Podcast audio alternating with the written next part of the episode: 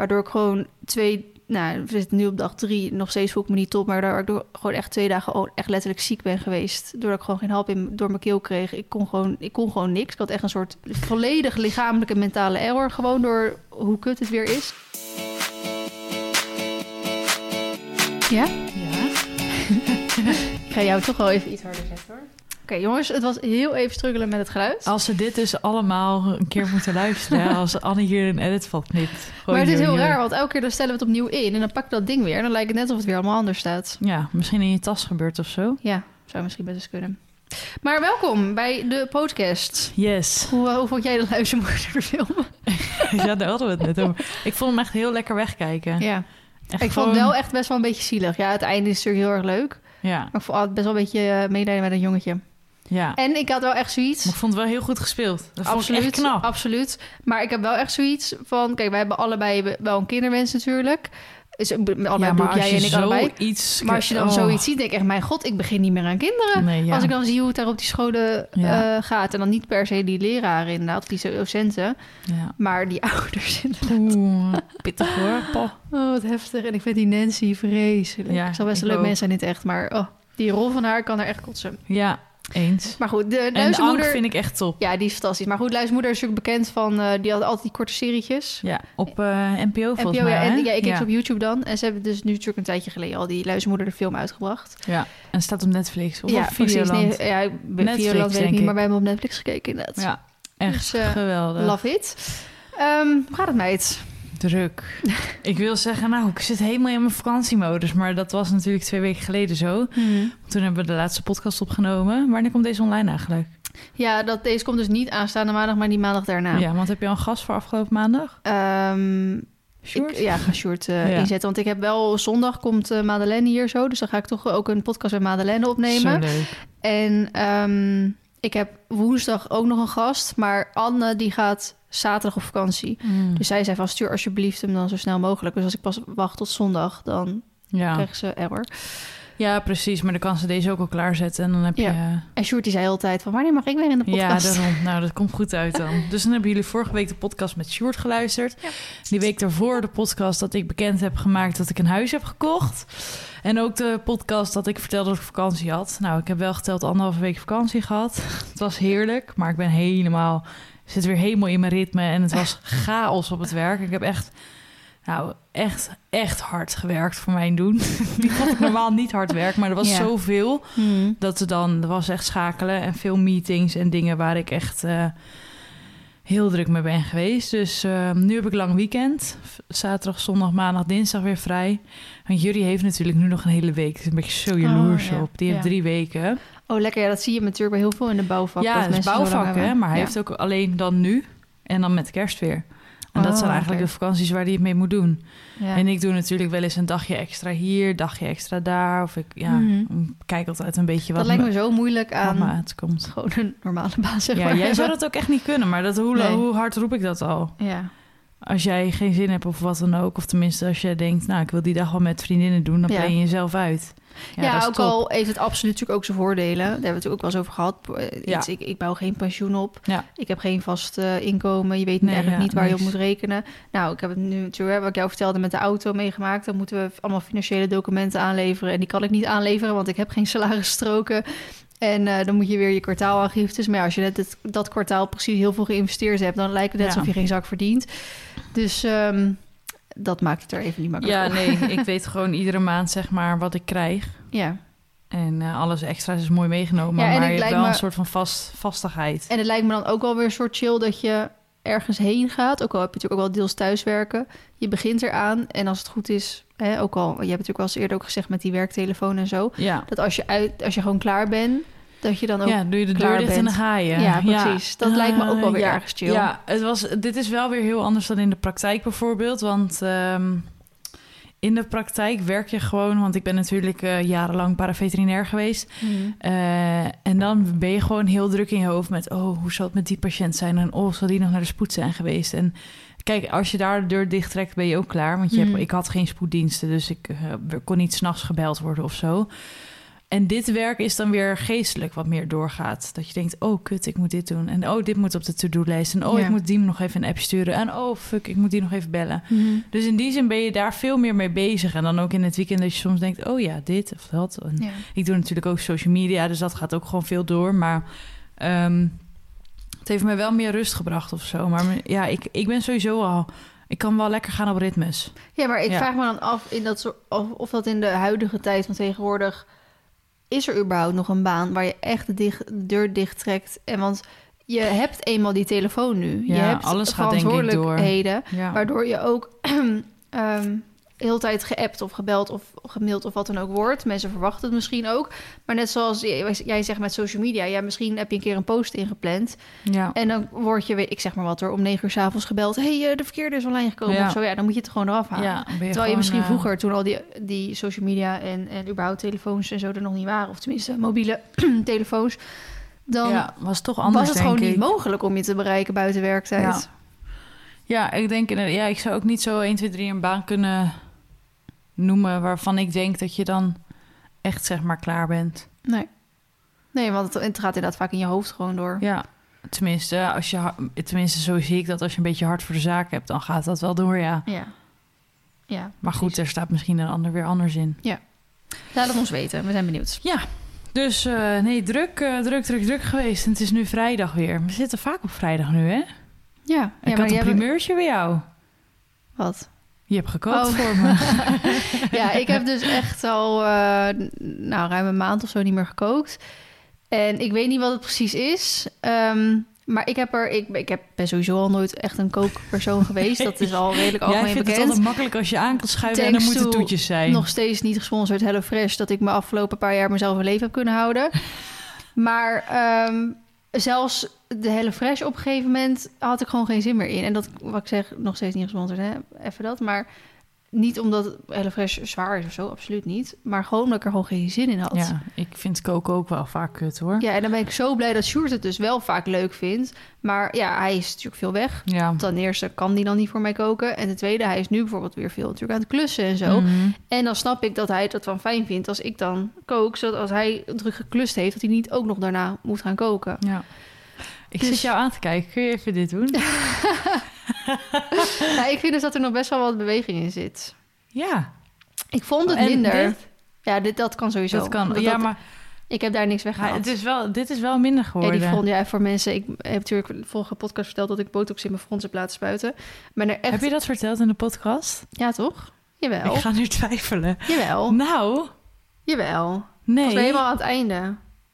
Ik denk dat je dat tegen mij privé hebt verteld. Nee, toch? Ja.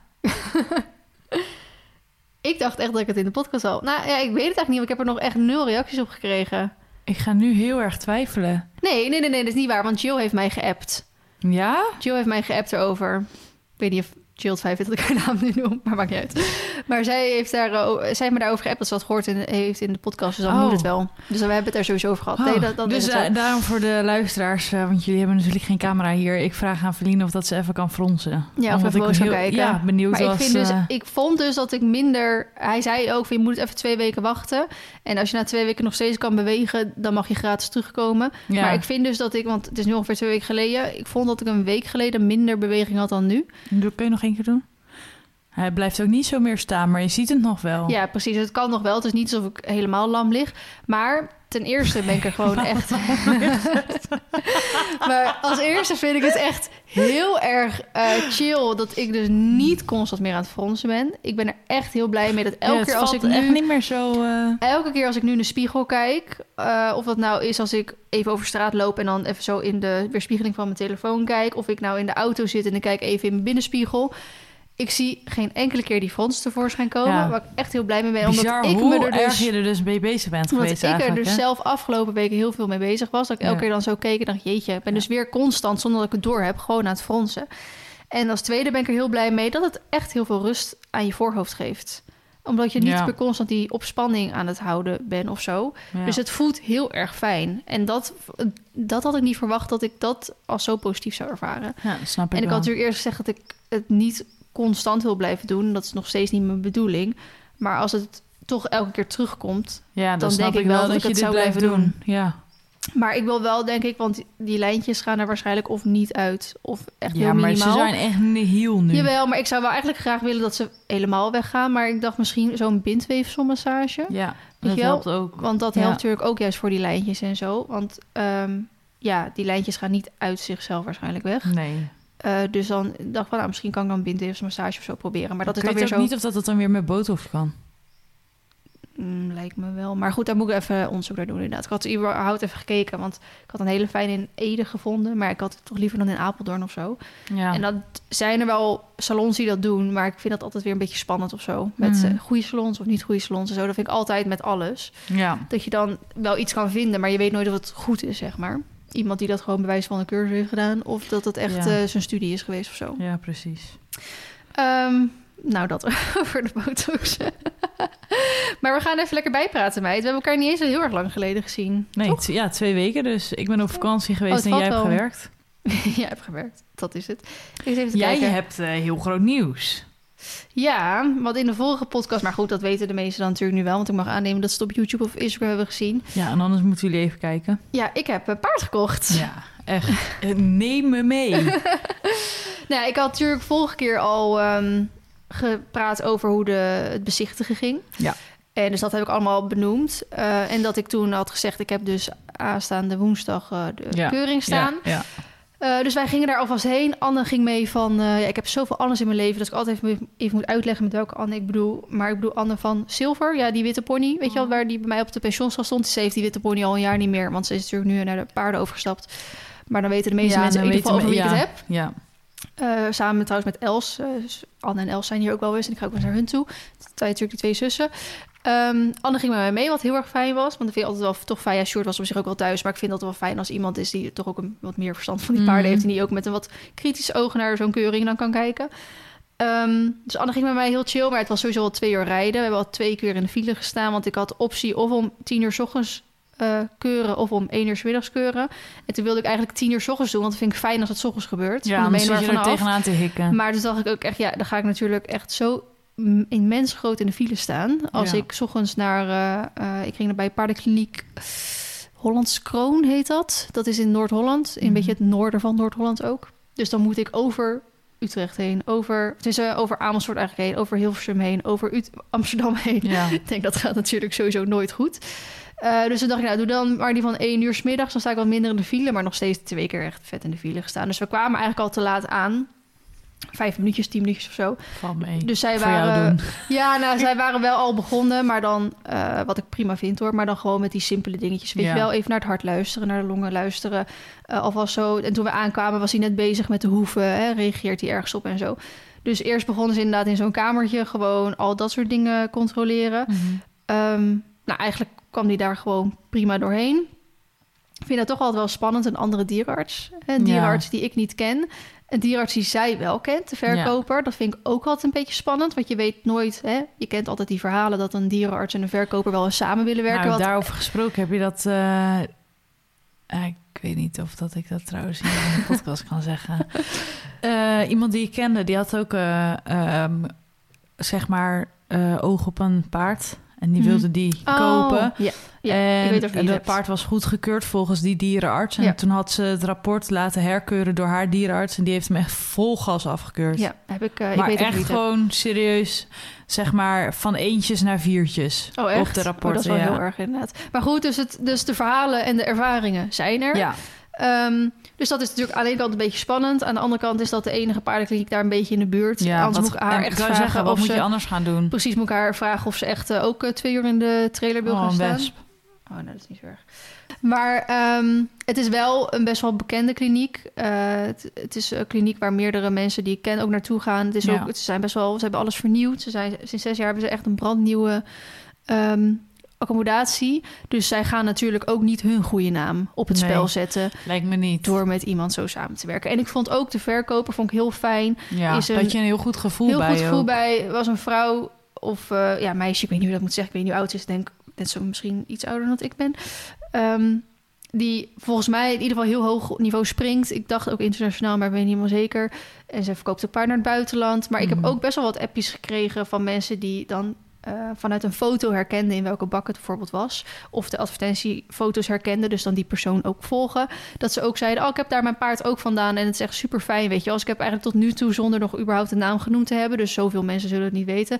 Alleen maar positieve reacties Ja, over die verkoper fijn. gehad. Dus ik, Ja. ik vertrouw het best wel goed allemaal. Dus ik vertrouw de kliniek ook. Eh, maar ja, wat ik zeg, ik vond het dan altijd wel een beetje spannend. Een nieuwe dierenarts, niet mijn eigen. Ehm, maar ja, aan de andere kant, weet je, het betekent niet dat het alleen je eigen dierenarts een Goed paard kan goed kan keuren. Dat Nee, slaat natuurlijk helemaal nergens op. Ehm, dus toen eh, nou, heeft die dierenarts dat allemaal gecheckt. Toen deden we de klinische keuring. Nou, ehm, ik was best wel blij dat we deden eerst die buigproeven. En daar zag ik zelf ook niks aan. Wat ik dus heel fijn vond. Want ik vond dus bij die, al, die andere twee paarden... die eerste die ik heb gekeurd, die had zo'n bokvoetje. Ja. En daar zag je hem inderdaad bij buigproeven al niet lekker weglopen. En bij die tweede, toen ehm, had zeg maar die eigenaar... die had een groot deel van de keuring gedaan... waardoor kon meekijken. En toen was hij soort van moe of zo. Ik weet niet meer wat precies de situatie was. Eh, was ook al een wat oudere man. En hij had natuurlijk een slechte rug en zo... waardoor hij dat paard niet meer kon rijden. Dus toen zei hij van, wil jij het nu verder overnemen? Dus toen ging ik met hem rennen. En toen had die dierenarts nog gezegd bij dat derde been... van alles is tot nu toe goed. En toen ging ik bij die laatste rennen. En toen hoorde ik al, weet je wel, aan de hoeven op het Ja. steen... hoorde ik al van, het klinkt niet helemaal regelmatig, weet je wel? ja. Dus ik was al heel blij dat bij deze gewoon de buigenproef al helemaal goed gingen. ja. Nou, dan natuurlijk die achtjes eh, lopen en zo, dat ging ook allemaal goed. En eh, toen op de volte, op het hard, is altijd een beetje spannend. Hij heeft voorijzers. Dus hij gleed natuurlijk elke keer uit. Dus eh, linksom is een goede kant. Dus dat, ehm, nou, hij gleed wel een paar keer uit, maar hij deed het best wel braaf. En dan zag je rechtsom, ging die echt als een soort alsof hij een bezem had ingeslikt. Ging niet zo de bocht om. ja. Omdat hij, ja, hij is gewoon jong en er zit gewoon nog geen buiging aan die Nee. kant in. Dat, Maar je kan vaak inderdaad zien of dat het jongigheid is... ja, of dat het nou, onregelmatigheid hij, dus de is. dierenarts die zei ook van hij is absoluut niet kreupel op de benen, Nee. maar ik moet er wel bij vermelden dat hij scheef is. ja. Weet je wel? Dus, maar dat is ook niet heel raar bij een jong paard of zo. En dat had ze mij trouwens van tevoren ook al verteld. Want ze zei ook van, op die kant als ik aangaloppeer... dan wil hij wel eens over kruis aanspringen... of vindt hij dat gewoon wat lastiger. Dus dat is helemaal niet raar of zo. Ja. Dus als er dierenarts tegen mij zegt, dit is prima... maar ja, dan weet je in ieder geval dat je daar met Ja. rijden en met trainen... eh, aan- iets aan moet gaan doen natuurlijk Ja. ook. Toen die op een gegeven moment goedgekeurd was... en eh, ik vertelde dat ergens of zo... toen eh appte Astrid van, me, met, van, van Roosendaal, zeg maar... Mhm. appte me, want die heeft natuurlijk nu... is die ook craniose kraal, heeft die... Dus die appte me ook van, oh Vlien, je vertelde dit, laat hem gelijk even checken, weet je wel. Want dan Mhm. is het fijn voordat hij verder getraind wordt, dat hij daar misschien al wat lossigheid in kan vinden. Dus ik weet nog niet zo goed wanneer ik dat dan laat doen. Maar natuurlijk wel een keer. Ehm, en met eigenlijk dus gewoon goed. En toen met de zachte volte. Nou, dat hij dan, dan zag je dus inderdaad dat hij linksom echt zo lekker ging bok springen en Ja. up zo. En dat hij rechtsom dan wel braaf deed, maar dan wel eerst drie keer verkeerd aansprong voordat hij een keer goed aansprong. ja. Dus dat merkte hij erin. Maar voor de rest alles helemaal prima. Nou, toen natuurlijk röntgenfoto's. Spannend, hè? Eh, aan de ene kant spannend, maar ik vond het al heel fijn dat hij dus die maand daarvoor goed was op de benen gekeurd. ja. Waardoor ik dus ook de... Ik heb het scoringsrapport ingezien. Het was ook bij die kliniek. Dus ik vroeg ook aan hem, moeten we daar nog samen naar kijken? Hij zegt, heeft een andere dierenarts gedaan, maar eh, dat was eigenlijk allemaal goed. Waren eentjes en een paar tweetjes, dus dat was ook allemaal prima. Dus dan heb ik zoiets ook van, ja, als die... Ze controleren natuurlijk ook de benen of er geen schiefels of andere gekke verdikkingen op zitten. Dus als die dat bijvoorbeeld had gevonden, dan had je kunnen zeggen: Nou, maak maar een nieuwe foto van die benen. Mhm. Maar als hij niks al in die benen aan de buitenkant kan vinden, hoef je ook niet als die röntgenfoto's net een maand oud zijn. Of je hem ook niet. Kijk, vind als het een jaar niet. oud was, was het anders. Ja, maar een maand, dan had je echt nog wel iets van een blessure of iets teruggevoeld. Ja, precies. Dus toen Dus dat dacht had ik ik van. ook wel dus dat vind ik al fijn, want dan denk ik, de, de benen zijn eigenlijk een beetje het spannendste, omdat het zoveel foto's zijn. Nou, Ja, natuurlijk de, de rug. met Ja, tuurlijk, maar. Het is, dat is een soort van zeldzaam, weet ja, je. Nou, dat is wel zeldzaam, zo. Ik weet de cijfers je, niet. Je, hebt maar altijd, de- je bent altijd de lul te benen en daar heb je helemaal daarom, het komt meestal niet voor dat er iets in de rug en de hals zit. Eh, nou goed, en toen eh, rug en hals eigenlijk helemaal prima. Twee hele kleine dingetjes gevonden, maar dat is meer ook zo'n opmerking. Zo van ja, 40% van de jonge paarden heeft dit. Wat had hij dan, weet je dat Ehm, nog? Volgens mij een van de rugwervels was dan net ietsjes nauwer dan de rest. Oh Maar ja, absoluut nog gewoon ook. ruim Ja. uit elkaar... om het absoluut geen kissing spines of zo te noemen. Nee. Maar gewoon meer van dat je het weet. Gewoon, in, nou ja, precies eigenlijk zoiets. Gewoon een soort opmerking dat je het weet. Maar dat er, hij wordt hier absoluut niet op afgekeurd. Hij wordt hier Mhm. gewoon op voor goedgekeurd voor sportpaard en zo. En bij de eerste halswervel, dus gelijk na de schedel of op de schedel, was ook iets te zien. Maar toen zei hij ook van ja, dit is ook iets wat 40% van de jonge paarden of zo heeft. Dus dit is ook absoluut niet iets om hem op af te keuren. Maar Mhm. ook gewoon weer even dat ik, dat ik het zie, dus dan benoem ik het Ja. maar niet iets. Dus absoluut geen reden in ieder geval om iets af te keuren of zo. Hij had ook nergens last van, dus ja. Dus eigenlijk, het was heel raar. Eh, want eigenlijk toen die klinische keuring zo goed was, zei ik al van ja, ik vond dit het spannendste. Want daar zijn die andere twee paarden al toen op afgegaan. En wat ik zeg, ik had al wel vrij veel hoop op die eh röntgenfoto's. En ik had ook wel een beetje, weet je wel, het kwam nu bij een handelaar vandaan, of, of een sportstal, hoe je het ook Mhm. wil noemen. Ik vind handelaar, dat klinkt vaak zo Ja, denigrerend oneer- ja, of ja. on- oneerbiedig, terwijl je ook gewoon goede handelaars hebt. Mhm. Ehm, maar zij, ik, ik heb als zoiets, zij is internationaal springruiter. Zij doet dan met haar eigen paarden springen en ze koopt dan af en toe iets en leidt het op en verkoopt het dat weer. Mhm. En dan denk ik, zij gaat ook niet iets kopen waarvan ze al denkt Ja, dat het helemaal kut dat het niet goed is, weet je wel. Zij dan gaat daar ze het toch helemaal niet aan jou verkopen. Nee, dat dan zou je nou, ze- echt ze- super dom Ze zijn. kende mij niet, maar het grappige was, ik kwam dus eh, aan toen bij die keuring. Het eerste dat ze zegt, dus jij bent een bekende Nederlander. Dus Ja. ik zei, nou, ik zou het zelf niet zo noemen. Maar ze zegt wel van, ja, eh 113.000 volgers. Allemaal Ja. meiden bij mij op stal, die wisten wie je was. En die vertelden dat zo, dat ik een paard aan jou ging verkopen. Zegt ze, wist ik van wie jij was. Maar ja, als ze dat, dat wisten dus zeg maar voor de keuring. Dus anders Nee. hadden ze echt wel een kutsmoes bedacht om die keuring af te zeggen. Ja, bijvoorbeeld. Tenminste, dat is mijn optiek. Want Ja. als jij een handelaar bent, dan wil je niet een slechte naam als je weet dat je een slecht paard gaat verkopen. Ja, precies. Dus daarom alles voeden vertrouwd. Alles, eh, daarom ging ik er al iets meer van uit dat ik wel verwacht dat deze het ging worden. Ook al wil je nog steeds niet te veel hopen natuurlijk... om weer teleurstelling te voorkomen en zo. Ja. Ehm, nou, toen was natuurlijk alles goed. Dus dan ga je de overdracht van het paspoort doen. En dan, ehm, trouwens, ik moet het paspoort natuurlijk nog steeds op mijn naam gaan zetten. En eh, het geld overmaken. Nou, daar moet je natuurlijk ook van tevoren even pardon, rekening mee houden. Want je kan niet in één keer vaak zo'n bedrag overmaken. Ja. En eh, je, ik kan met mijn telefoon, maar daar ben ik altijd een beetje te lui in. Ik kan, je kan natuurlijk sowieso zo'n limiet instellen. Een, maxi, een Ja. limiet die je zeg maar altijd vasthoudt. Of een limiet voor een paar dagen bijvoorbeeld. dus ik heb hem nu altijd hem doen voor een paar dagen ingesteld. Maar ik had al mijn geld, hè, omdat ik bijvoorbeeld die cursus natuurlijk lekker had zitten verkopen, stond op mijn zakelijke rekening. Maar ik wilde hem gewoon via mijn privérekening eh betalen. Want ik koop hem gewoon privé. Ik koop hem natuurlijk niet zakelijk. Dus ik moest altijd geld overmaken naar mijn eigen rekening. Maar ik mag maar max 5000 euro per dag overmaken zonder dat ik die identifier zeg maar nodig had. Ja. Dus ik had al een paar dagen van tevoren nodig om elke dag een beetje zo over te maken. en ehm, eh, of ik had gewoon de identifier kunnen pakken. Maar goed, ik had dacht, we doen het gewoon zo en dan die identifier meenemen en dan nou, was het gewoon allemaal geregeld. En dan Mhm. check zij natuurlijk of het erop staat en dat was dan zo. En dan natuurlijk even ko- koopcontract tekenen en dat was ook helemaal prima. Eh, dat is altijd een beetje spannend. Van ja, gaat ze eigenlijk wel is, het- is het er wel mee eens met de voorwaarden die jij stelt aan een Mhm. contract? Je kan natuurlijk hele simpele dingen erin zetten. Alleen van, nou, waar vindt de overdracht plaats? Eh, hoe vindt de overdracht plaats? Bladibla. Maar ik heb bijvoorbeeld ook in laten zetten dat verkoper... eh, nou, garandeert zover dat kan garanderen dat hij braaf is. Kijk, je weet dat het dat staat er, dat staat er, staat er allemaal in, maar dan juridisch, want dat heeft de man van, eh dat heeft Joop, zeg maar, de advocaat gedaan. Dat hij, het is een jong paard. Koper weet dat hij een jong paard aanschaft. ja. De, maar verkoper garandeert dat hij bij haar nooit eh, gek gedaan heeft. Dus nooit gesteigerd, gebokt. Dus het is geen, om het even zo zeggen, gemeen paard. Mhm. Dus als hij bij mij thuis wel in één keer dat verdrag, gedrag gaat vertonen... dan kan je voor ontbinding van het contract zorgen... als je kan aantonen op wat voor manier ook dat hij dat dus... Nou goed, Ja. kijk, het zijn natuurlijk allerlei externe factoren... maar het kan natuurlijk ook zijn, die verhalen heb je ook...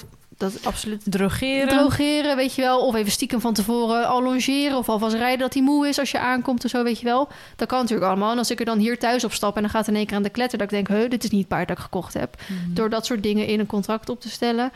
kan je dat zo in ieder geval al voorkomen. Ja, had ik ook met Isa. Daar had ik ingezet dat ze wisten dat ehm, Isa bang was voor balken. ja. En dat ik eh, dus dan geen veiligheid kon garanderen. ja, precies. Nou, dat is een goeie. Dat zijn Ja. gewoon van die extra dingetjes die je er prima in kan zetten. Ehm, dus dan ja, is het in ieder geval fijn dat zij dat dan ook eh, gewoon prima wil tekenen. Toen hadden we hem gelijk ingeladen, want hij was toch nog een beetje duf. En toen liep hij eigenlijk gewoon zo eh, redelijk de trailer in. Eventjes zo eh, even stilstaan. En toen deden Anne en ik even zo onze, onze hand op zijn bil. En toen liep hij eigenlijk zo in. Twee uur eh, naar Wesley rijden. Want hij gaat natuurlijk bij Wesley in of staat bij Wesley in training. Heb ik natuurlijk voor gekozen omdat het thuis eh, allemaal nog niet helemaal lekker af is. En ik het wel eigenlijk fijn vind, omdat hij pas drie maanden onder het zadel is, dat Wesley dan nu ehm, ja, die knopjes er gewoon wat beter Ja. op kan zetten. Want ja, hè, wat ze zei, hij is nog best wel scheef. Hij wil nog niet goed aangalopperen in de rechtergalop. Ehm, de, de aanleuning is ook nog wat onstabiel. Dat ik denk, ja, Wesley of een andere, in ieder geval goede ruiter. Maar Wesley staat hier vrij dichtbij en gaat ook heel veel met ze naar het bos, wat ik heel fijn vind. Ehm, ja, die, die zet dat er gewoon veel sneller op dan Ja. dat ik het doe. Is ook zo, ja. Dus ik heb hem daarheen gebracht. Maar ja, was dus wel een autorit van twee uur. En hij heeft hij eigenlijk echt super braaf op de trailer gestaan. Heb hem geen enkele keer gehoord. Behalve als je dan een keer eh, wat scherper door de bocht ging of zo, weet je wel. Ja, dat hij denkt, hey, shit. Ja, precies. Dat hij even zijn balans verloor. Ehm, voor de rest stond hij er super braaf op. Hij eh laadde ook heel... Of dus hij, hij laadde ook weer eruit heel braaf. En eh dat grappige was dus dat Wesley natuurlijk nog helemaal niet wist wat voor paard ik gekocht had. Mhm. En hij zei ook, want toen ik dus aankwam van... Het is eigenlijk een beetje een verrassing voor mij wat er nu uitkomt. Want ik wist dat je wel op zoek was naar een apart kleurtje... maar ik heb geen idee wat eruit komt. En toen zei hij van, oh, maar deze is wel een heel leuk kleurtje. Dus eh, die staat nu lekker bij Wesley op stal. En eh, de volgende dag ging gelijk langs. Ging hij gewoon gelijk voor de eerste keer erop. Ehm, en toen reed hij er... Ja, ik zei ook van, ja, het was echt opstappen en wegrijden. Dus ja, ik heb het ook in het contract zeg maar staan. Dus hij, hij zegt ook gewoon van... Lekker filmen, hè? dat vind je zelf leuk om te doen. Maar ook, eh, mocht hij dan nu gelijk aan de kletter te gaan... hebben we gelijk eh, eh, beeldmateriaal voor ontbinding van het contract. maar hij stapte inderdaad gewoon zo op en liep er zo mee weg, weet ja, je wel. echt top. En echt bi- binnen nou, 20 minuten heeft hij gereden. Was een heel ander paard als toen hij zeg maar, het eerste rondje liep. Ja. Hij liep gewoon al veel stabieler in de aanleuning. Veel meer naar voren. Want deze doet dan ook best wel dat hij nog niet zo voorwaarts is. Nee, dan galopperen ze achteruit aan. Dat deed Baloo ook. Ja, of dat hij bijvoorbeeld dan aan de voorkant eindelijk lekker wil zakken. Maar dan gaat hij weer heel Terug in langzaam. tempo, Precies. Dus dan, dat zijn allemaal dingen die Wesley er nu aan het opzetten is. Wat natuurlijk heel fijn is. Want dat heb, daar loop ik bijvoorbeeld nu natuurlijk nog steeds eh, met Mar tegenaan. Ja. Woesja, wat is er? Mama, kom maar. Kom maar. Oh, het gebeurt allemaal. Kleine woesje komt binnen. Ehm, maar goed, ik heb hem daar dus achtergelaten. En ik ben nog één keer langs geweest toen ik een fotoshoot even ging doen. Want ik dacht wel, wel een leuke foto hebben voor eh, Instagram en zo. Zo schattig. en ik heb hem die sindsdien niet meer gezien. Nee, we zouden vanavond gaan, Ja, maar ja, helaas. maar ik- Wesley staat dus, eh, hij huurt. Dus Ja. hij staat op een, iemand anders terrein. En dan kan je natuurlijk niet zomaar altijd Jan en Alleman eh, Nee, op het terrein komen. Er zit natuurlijk ook een hek voor. Ik heb ook niet de code van het hek, dus je moet echt afspreken. En Wesley was er zelf vanavond niet, dus dan kwam het niet uit. Dus eh, nu kan ik morgenmiddag komen, maar ik zit zelf morgenmiddag een beetje krap qua tijd. Dus ik zie mijn eigen nieuwe paard niet zo heel veel. Wat ik wel jammer vind, want je wilt toch een soort van gaan bonden. Ja, Aan de andere kant denk ik, joh, misschien moet ik me er ook niet te veel mee bemoeien. Want dat is misschien voor dat paard ook te veel. Dat hij dan aan allemaal nieuwe mensen en omgevingen ja je zo weet moet het werken. niet. Hij, je weet niet hoe relaxed en hoe chill hij is. Nee, ik, ik ging dus met hem, eh, want Wesley zei dus dat hij best wel chill was. En toen had ik hem dus eh, een stukje richting mee het bos genomen om dus die foto's te maken. Maar dan moest hij dus in zijn eentje van het terrein af. En dat vond Ja. hij dan toch best wel spannend. En het is natuurlijk echt een gigantisch beest. Dus dat hij dat hoofd zo hoog houdt dat je echt denkt... ah, ik kan, als zijn hoofd hoog is, kan ik dus niet eens meer bij zijn voorpluk of zo. Weet je wel, om zijn voorpluk goed te doen. Dus op de foto's vind ik dus zijn voorpluk niet zo leuk. Maar ik kon er dus gewoon niet bij om hem goed te doen. Ik denk echt dat er tuiger in zit. Ja, dat denken wij ook. Maar eh, die... eh, Levensruiger met een tuiger. ik- niet helemaal, dat absoluut niet. Nee, het is Maar- geen volledige. Nee, nee, nee, absoluut niet. Maar ergens opa, oma.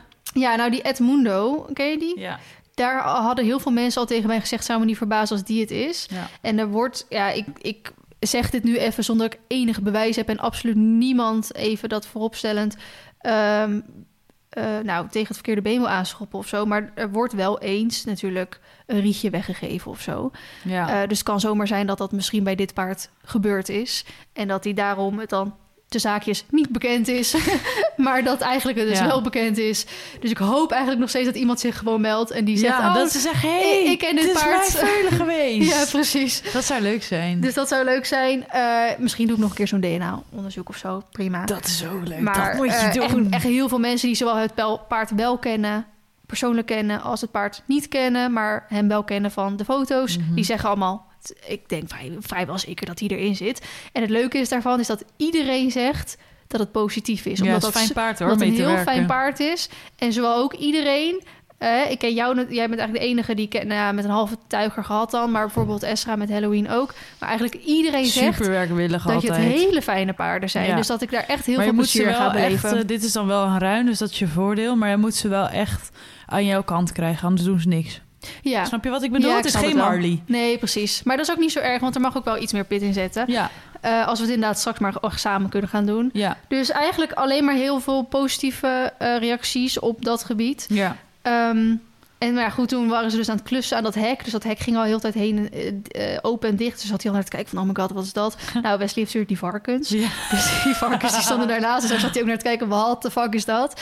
Dat En loopt. liepen we dus zo richting dat bospaadje. En eigenlijk liep hij heel braaf mee. En toen ging het stond natuurlijk overal stonden sproeiers aan. Dus zat hij te Ja. kijken, wat de fuck is dat? Nou, overal hoorde je dan achter de bosjes vandaan grasmaaiers komen. Was er zo'n parasailor die overkwam. Dus het was evenveel. Dus hij ging echt wel flink in giraffe. eh, dat ik echt dacht, alsjeblieft, blijf met vier benen aan de grond. Ja. Ik weet natuurlijk nog niks, Niks. van dit paard, hoe die gaat Ja. reageren ergens op. Dus ik vond het natuurlijk zelf ook heel spannend. En we moesten een fotoshoot doen. Dus hij moet even goed Dat had, je, stilstaan. dat had jij weer bedacht. Precies.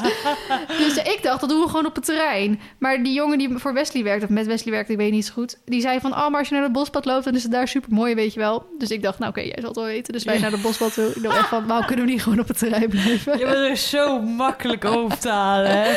Dus ik stond daar met dat paard van 1,70 met zijn hoofd drie meter hoog. Ik dacht, oh, want straks gaat hij rennen. Dan straks trekt hij zich Ja, dan los. heb je helemaal niks meer te En zeggen, dan heb ik niks meer te zeggen. Want we liepen zo ook... ehm, oh, dat was pas daar achteraf. Maar we, we liepen zo door de bak heen... om even naar de achterkant van de stal te gaan... om daar de intro op te nemen. En toen liep net precies die jongen met een ander paard... ons soort van tegemoet in die bak. En mijn paard, ik noem hem zo... want ik heb nog steeds geen naam voor hem... die draait zich gewoon om en die gaat achter dat paard aan. En ik word zo meegesleurd. Ik heb echt nul in te brengen. Dus ik dacht ook echt, dit is, dit is niet de bedoeling natuurlijk. Dus ik, ik stond er echt met dat paard, de shooter erbij en die fotograaf erbij. Ik dacht echt, ga alsjeblieft nu niet rennen, want ik hou je gewoon niet. Nee. Marley weet ik ten eerste wat hij doet. En Ja, soms maar Marley heel af en toe goed. lukt het me nog om hem om te trekken. Komt ook wel eens voor dat hij echt zijn zinnen erop heeft en dan ook gewoon Ja. gaat. Eh, maar dit paard, geen idee wat hij doet. Nee. Dus nou, uiteindelijk even heel snel een paar fotootjes gemaakt. En toen zijn we maar teruggelopen en dat deed hij eigenlijk super braaf. Dus al met al denk ik van, nou ja, hij, hij mag ook iets spannend vinden. Ja. Hij is jong, staat net op een nieuwe locatie. Er gebeurde heel veel.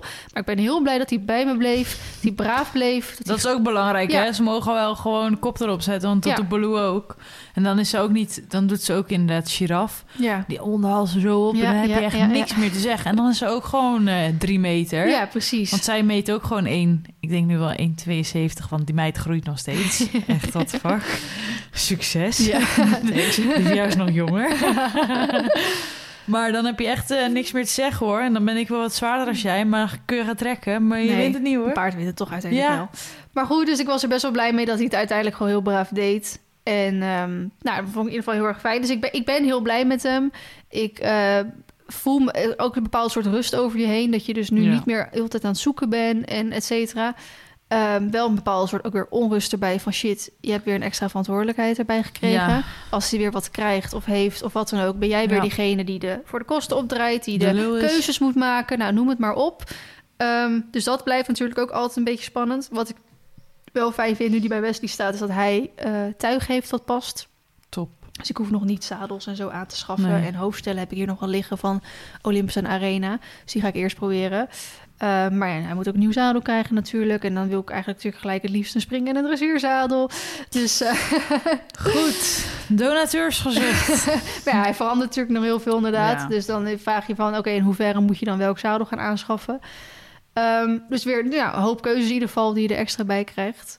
En Nou, eh, ja, hoe lang die heel bij. Wesley blijft, dat weet ik niet. Nee. Want eh, aan de ene kant heb ik gezegd eh, tot het hier thuis af is. Hm. Nou, daar zijn ook een beetje de veranderingen ingesteld. We hebben nog geen irritatie trouwens van tevoren afgesproken. Ik zal heel even kort één irritatie doorbespreken.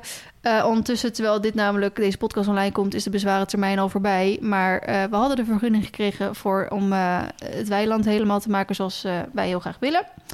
Een soort van Paradise natuurlijk. En eh, dus wij heel erg blij dat we die vergunning kregen. En eh, toen hebben, ja, is er gewoon weer bezwaar ingediend. Een week voordat de bezwarentermijn afliep.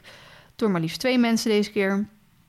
Dus eh, daar zit ik nu middenin. Wat echt heel veel energie kost. En echt Waardoor ik gewoon twee, nou, we zitten nu op dag drie, nog steeds voel ik me niet top. Maar daardoor ik gewoon echt twee dagen echt letterlijk ziek ben geweest. Doordat ik gewoon geen hap in, door mijn keel kreeg. Ik kon, gewoon, ik kon gewoon niks. Ik had echt een soort volledig lichamelijke mentale error. Gewoon door hoe kut het weer is. Ehm, dus ja, wat ik zeg, uh, misschien uh, zou die daar maar drie weken blijven. Want dan uh, was, zou, zou volgende week zou het, zou de ja. vergunningtermijn afgelopen zijn. Of dus de bezwarentermijn afgelopen zijn. En dan konden ze aan de slag gaan. En dan waren ze binnen twee, drie dagen klaar. En dan kon hij naar huis komen in theorie. Um, maar ja, ja, hij blijft zo lang met... Het anders. Ja, dus we weten natuurlijk niet wanneer het gaat gebeuren. Wie weet gaan we een super lang proces in. En duurt het nog een half jaar voordat we iets kunnen gaan doen. Lopen ja. natuurlijk niet. Daar komt hij wel naar huis toe. Ja, nou, kijk, het kost natuurlijk wel wat om bij Wesley in training te hebben staan. Dus het is natuurlijk wel hoe lang hij daar staat, hoe beter hij ervan wordt. Ja. Maar ja, het is wel mij een paard, om het zo te zeggen. Dus het is wel weer een soort van kut als je hem dan een half jaar in training hebt staan, want het kost heel veel geld. Ja. Dus um, ja, ik weet niet zo goed, dan hou ik hem misschien inderdaad op een gegeven moment wel gewoon naar huis. Maar ik heb ook wel met Wesley de afspraak, want hij is natuurlijk uh, nou, vier en dan Fun fact, hij is op dezelfde dag jarig als dat Marley jarig is. Ja, met een tien jaar verschil. Met hè? een tien jaar verschil. Dus hij is nu vier en uh, drie maanden dan. En um, ja, aan de ene kant denk ik, als je het rustig en goed doet, kan je er wel rustig een sprongetje mee maken. Ja. Um, dan hebben we het over een sprongetje van 30 centimeter en niet gelijk uh, 1 meter natuurlijk. Nou, dat kun je wel doen, toch? Hè? Gewoon maar wij op een, een parcours. Gelijk mee. Metertje, um, B, het. Niet zo zeuren, zo doen ze dat toch? Dus aan de ene kant heb ik zoiets, weet je, als Wesley op een gegeven moment aangeeft... hij is er klaar voor... dan mag Wesley er best van mij mee gaan springen. En dan Ja. zegt Wesley ook, dan doen we inderdaad 30, 40 centimeter. Maar puur dat hij gaat snappen dat hij over een hindernis heen moet. Dat het Mhm. niet uitmaakt hoe hoog de hindernis is, om het zo te zeggen. Nee, als er maar samen naar de overkant gaat. Maar dat hij gewoon denkt, oh, er is een hindernis voor me, we moeten hier overheen. Dat, Ja. dat stilstaan of er langs gaan gewoon geen optie is. Dat is heel fijn als iemand anders het voor je aanleert. Ja, daarom. Ik zou dus op zich best wel heel fijn vinden als Wesley dat voor mij erop wil zetten. En dan ligt het dus er weer aan hoe goed het gaat en Ja. hoe lang hij daar blijft staan. Of het echt is dat Wesley hem ook een keer mee op parcours neemt. Ja. En dan ook weer nogmaals geen 80, 90, 1 meter. Maar dan neemt hij hem ook gewoon mee op een parcours. Op een, en dan niet zeg maar officieel geen wedstrijd of oefenwedstrijd. Maar gewoon dan neemt hij hem mee naar een andere stal. Want hij heeft alleen een eh 2040 binnenbaan. Eh, dus Heeft hij, hij die buitenbaan niet? hij heeft hem weggehaald. Want die bodem vond hij niet zo fijn. Dus hij Oh. zegt, als ik dan met mijn paard buiten wil trainen... doe ik dat gewoon in het bos. Super grappig. Oh. Dus eh, hij gaat buiten, heeft hij dus nu de bak weggehaald... en gaat hij daar een stapmolen, een volgens mij een grotere longeercirkel... en eventueel nog wat paddocks maken. Ehm, ja, maar als hij buiten... Hij, of je nou binnen of buiten, zeg maar, je hebt allebei 20, 40. Ja. En hij zegt, als ik een paarden buiten wil trainen, ga ik het bos in. ja. Want hij zegt, eh, weet je, galoptraining en dat soort dingen doe, ik ook buiten. Dus dan. Dus dat, vind ik, dat snapte ik op zich wel. En, en ze hebben een hele kleine longeercirkel... Door, waardoor hij zegt, ja, ik, ik longeer daar graag niet in. Dus ik zou het wel graag vi- eh, fijn vinden... als we gewoon een grotere longeercirkel hebben en zo. Ik weet eigenlijk niet of hij dit zelf überhaupt al bekend heeft gemaakt. Dus sorry Wesley anders. Maar ehm, hij gaat dus heel vaak... neemt hij dus de paarden mee naar ander terrein... Ja. waar gewoon een grote bui- buitenbak is... Waar, waar veel hindernissen staan. En dan heeft hij ook een beetje zo zijn vaste plekken... waar eh, eh, voor welk paard, zeg maar. Want hij zegt, ja, hij heeft zelf volgens mij ook nu ook twee of drie, vier jaar gestaan. Dus hij zegt, dan neem ik die allemaal mee. Ja. En dan kan ik met al die paarden een parcoursje doen. Eh, en dan kies ik ook de locatie eruit waar het echt om het parcoursje gaat. Dus dat er geen waterbakken zijn, geen struiken, geen felle kleuren, geen allemaal dat soort dingen. Want je hebt bijvoorbeeld ook stal de Kruishorst. Dat is natuurlijk die hele bekende stal waar heel veel oefenparcoursen zijn, waar je heel vaak heen kan gaan. Maar dat is echt super vet daar.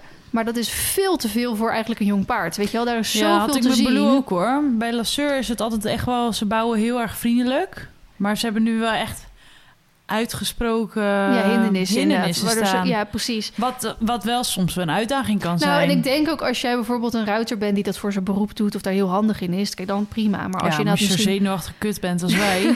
nou, Daarom. dan sta je op hindernis 1 al stil. Dus daarom zegt, dan weet hij ook een beetje de plekjes uit te zoeken van waar hij dan dat paard mee kan nemen om gewoon een keer een parcoursje van 40 centimeter te doen. Eh, dus dat vind ik eigenlijk allemaal wel fijne ideeën. Eh, dus dat ligt er gewoon aan hoe lang hij daar blijft. En hoe goed het natuurlijk ook allemaal gaat. Als hij zegt, nou, hij is er gewoon nog niet aan toe en dan doen we het niet. Als hij zegt, hij leert heel snel, dan Ja, je kan je dat misschien kijken. wel doen. Hij En- past er toch wel aan aan het paard. En hij is op zich oud genoeg dat nu al, hè? Ja, het is nou, niet zoals die, alsof hij net drie is. Nee, absoluut. Daar zijn natuurlijk wel absolute meningen over verdeeld. Ik vind inderdaad dat je prima vanaf vier jaar een paard rustig kan opleiden.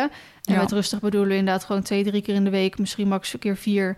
Eh, mensen houden wel eens aan als het drie jaar zijn, drie keer in de week, vier jaar, vier, vier keer in de Ja. week. Ja, dat ligt eraan, want ik vind vier keer in de week rijden bijvoorbeeld best wel veel. Maar rijden zegt hij ook, ik zit er max 20 minuten op, zegt hij. Ja, Ja, dat is wel heel anders dan dat je er een uur op zit, weet Ja. je wel. Want hij zegt gewoon, hij heeft nog niet genoeg kracht. Eh, omdat hij natuurlijk nog weinig spieren, of eigenlijk gewoon geen En spieren dan heeft. kan je juist beter korte sessies trainen dan twee Precies, lange sessies. Precies, dus weet je, ik, nou, ik zeg, ik vertrouw hem daarin, dus dat, eh, dat, dat eh, mag hij gewoon zelf uitzoeken. Maar ik had bijvoorbeeld ook, al toen die video net online kwam, eh, een reactie van iemand gezien. Die heeft hij trouwens later, denk ik, weer verwijderd, want ik kon hem daarna niet meer vinden. Van iemand die zei wel gewoon, nou, gefeliciteerd, leuk paard, bla bla. Maar zei van, maar waarom eh, al die haast om eh, met een vierjarig paard al gelijk in training te zetten en bladibla en bladibla. Dat ik dacht, nou ja, ten eerste, ik heb geen haast.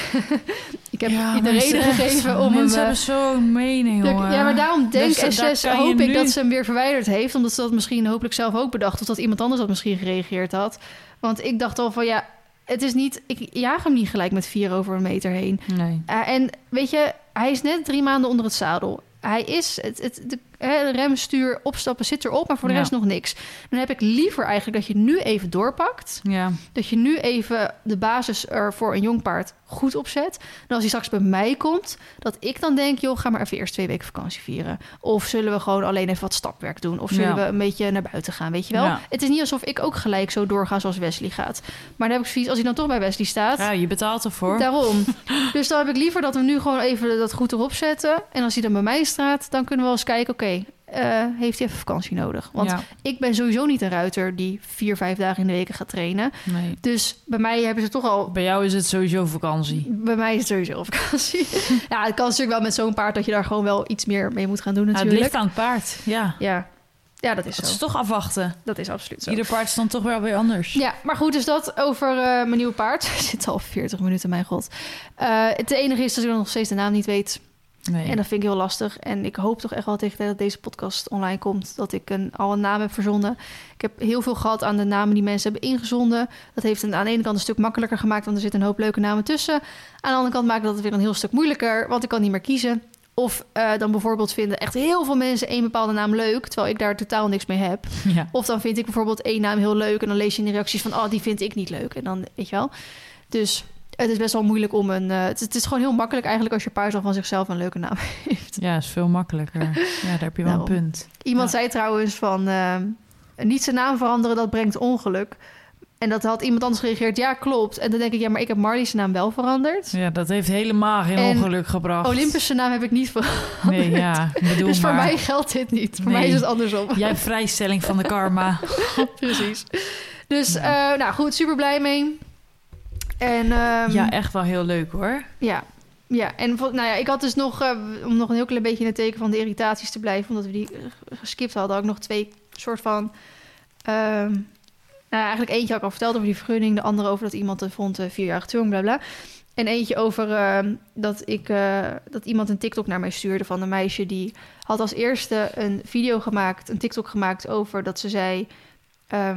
Ja, dat, eh, ik ben, dat nieuwe paard van Vliene is echt super mooi of zo. En toen had ik dus nog helemaal niet eh, bekendgemaakt hoe die eruit zag. Dus iedereen in die reacties zaten al van... "Huh, hoe de fuck weet je dat?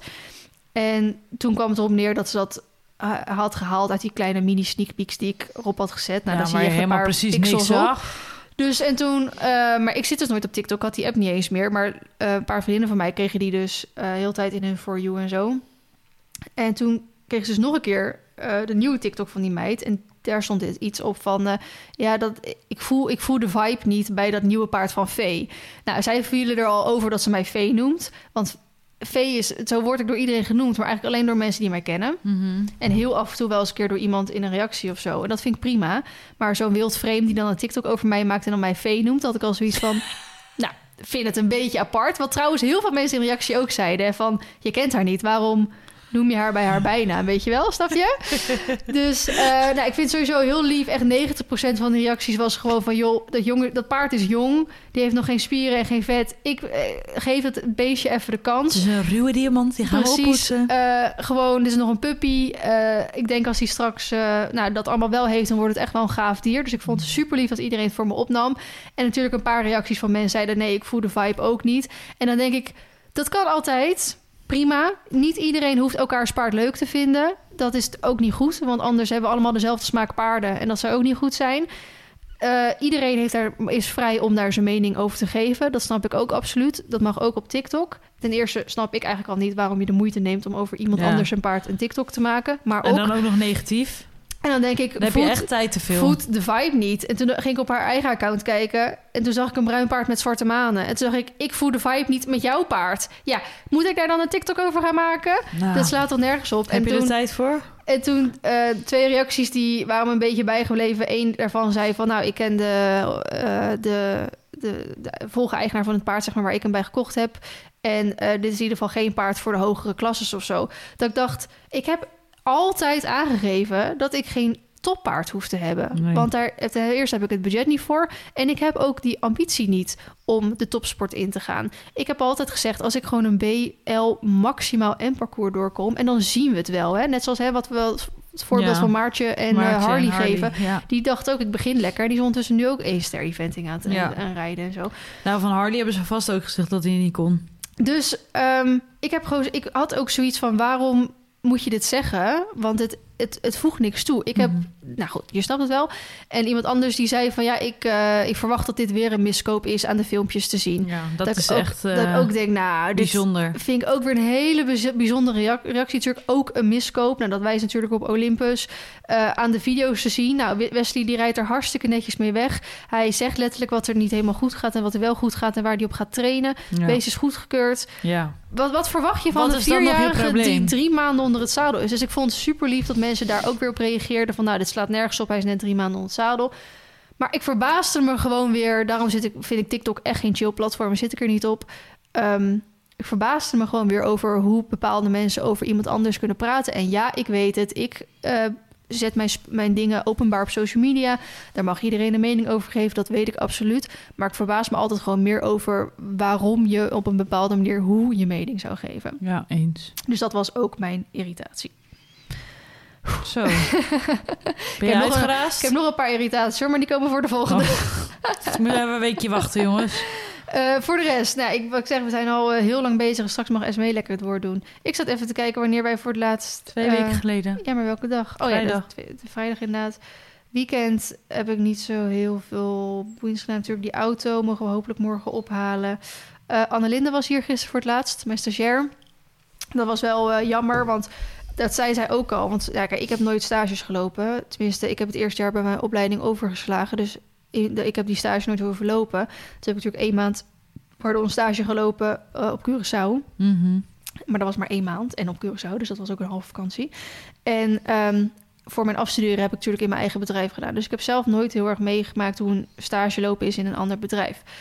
En zij dus wel al voor nou, de tweede of derde keer. En ze zei, ze zei van tevoren van ja, drie maanden is echt kut. Ik had echt zoiets van, oh, ik vind drie maanden best wel lang, weet je wel. Dan Nee, heb je precies ik niks dus aan. drie maanden lang een stagiair eh vermaken, om het even zo te zeggen. Maar het is inderdaad echt zo. Pas eigenlijk de laatste maand Ja. wisten we soort van wat we aan elkaar hadden. Waren we aan elkaar gewend, weet je wel, om het misschien even zo te zeggen. Ehm, het is, wist Anne, om het even anders te zeggen, wist Annelinde ook hoe het meer hier in mijn bedrijf, zeg maar, werkte. Wist je hoe je hoe elkaar, nou, hoe je gewoon werkt en dat soort dingen. Dat je echt wat lekker meer die in die flow zit. In het begin is het natuurlijk altijd nog even wennen en spannend en zo. Ja. En ik ging natuurlijk eh, nog naar Thailand toe. Dus dat was dan, ben je er ook eventjes uit. Eh, dus en in één keer eigenlijk pas de afgelopen nou, twee weken of zo... omdat Thailand er dan even tussen zat... was je echt lekker zo als een team bezig.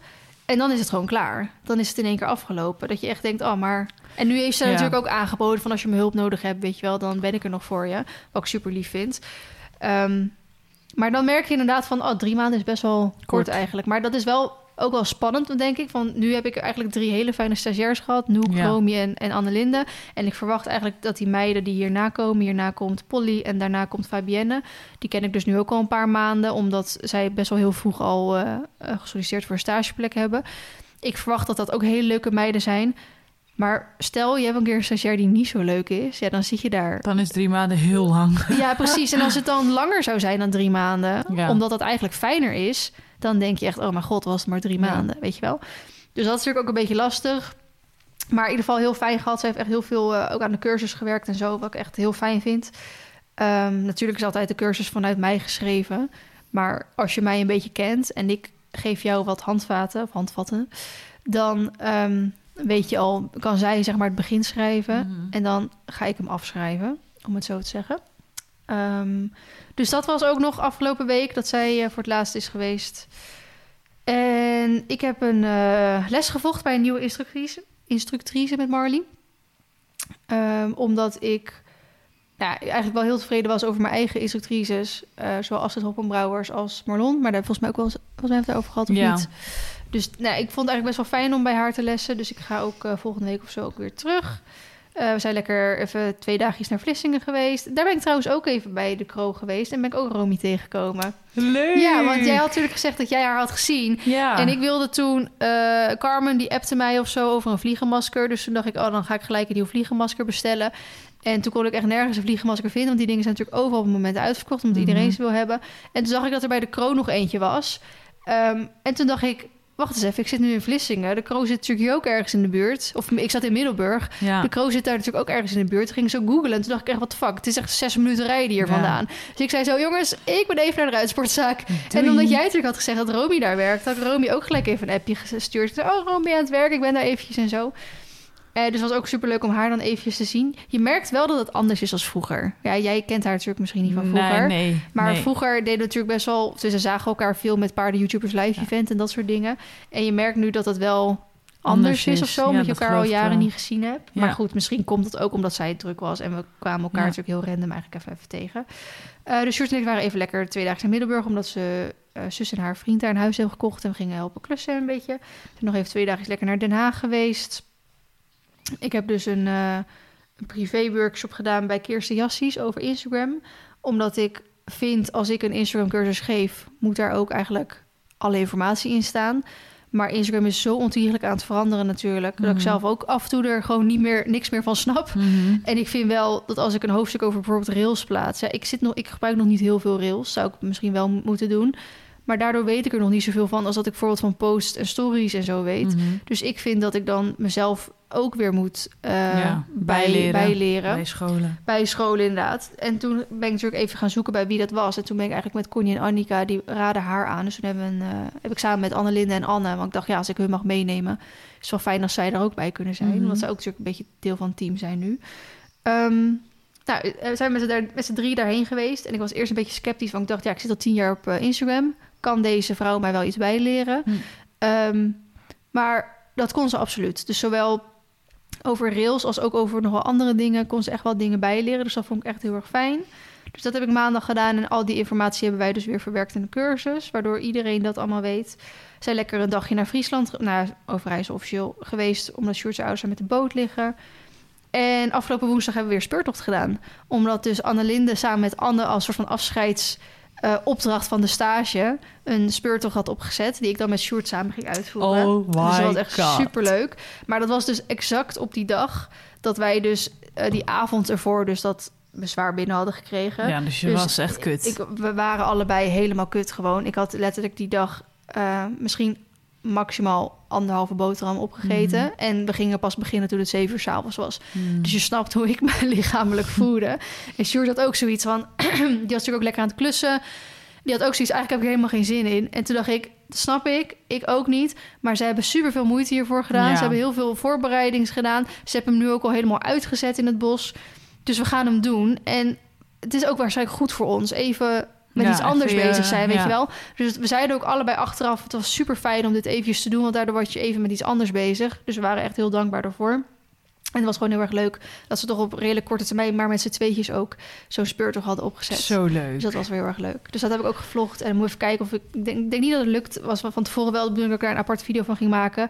Maar ehm, omdat ik het samen... Zeg maar, ik deed op Marley en Sjoerd dan op de fiets. Dan pakte Sjoerd eigenlijk altijd alles. Want Hmm. ja, hij zit op de fiets. Dus hij kan alles veel makkelijker pakken natuurlijk. Eh, en Marley was weer heel irritant... dat hij absoluut niet wilde stilstaan. Dus ja, ik heb niet heel veel kunnen filmen daardoor. Dus vooral met mijn GoPro. Dus ik denk dat ik de goede stukjes eruit knip en de rest kan ik niks mee. Eh, dus ik denk niet dat ik daardoor een aparte video ervan kan Mhm. maken. En dan zal ik wel even in een weekvlog doen. Maar goed, 54 minuten verder. Dat was mijn afgelopen twee weken. Dat was jouw spreekwoord. Dus het was wel eh, echt super leuk. allemaal leuke dingen gebeurd. Nieuw paard gekocht, nieuwe auto. Eh, eigenlijk ging alles even helemaal goed. En des te groter kwam denk ik even die klap binnen... dat er gewoon echt even iets heel kuts nu gebeurde. Ja. ook echt wel dat ik mezelf er zo slecht door ging voelen om meerdere redenen.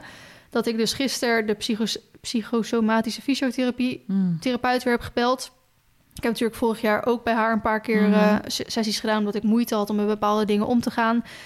Eh, dat ging toen weer heel lang goed. Eigenlijk tot, Ja. nou, van Tot de nu. week dus. Dat ik weer merk als er een tegenslag is... waar ik eigenlijk geen invloed op heb. Ja. Ehm, wat dan misschien weer een beetje terugkomt. Hè? Ik heb het zelf een soort van, een soort van zeg ik. Ik heb me absoluut nooit echt laten testen. Maar toen een keer bij zo'n GGZ-mevrouwtje...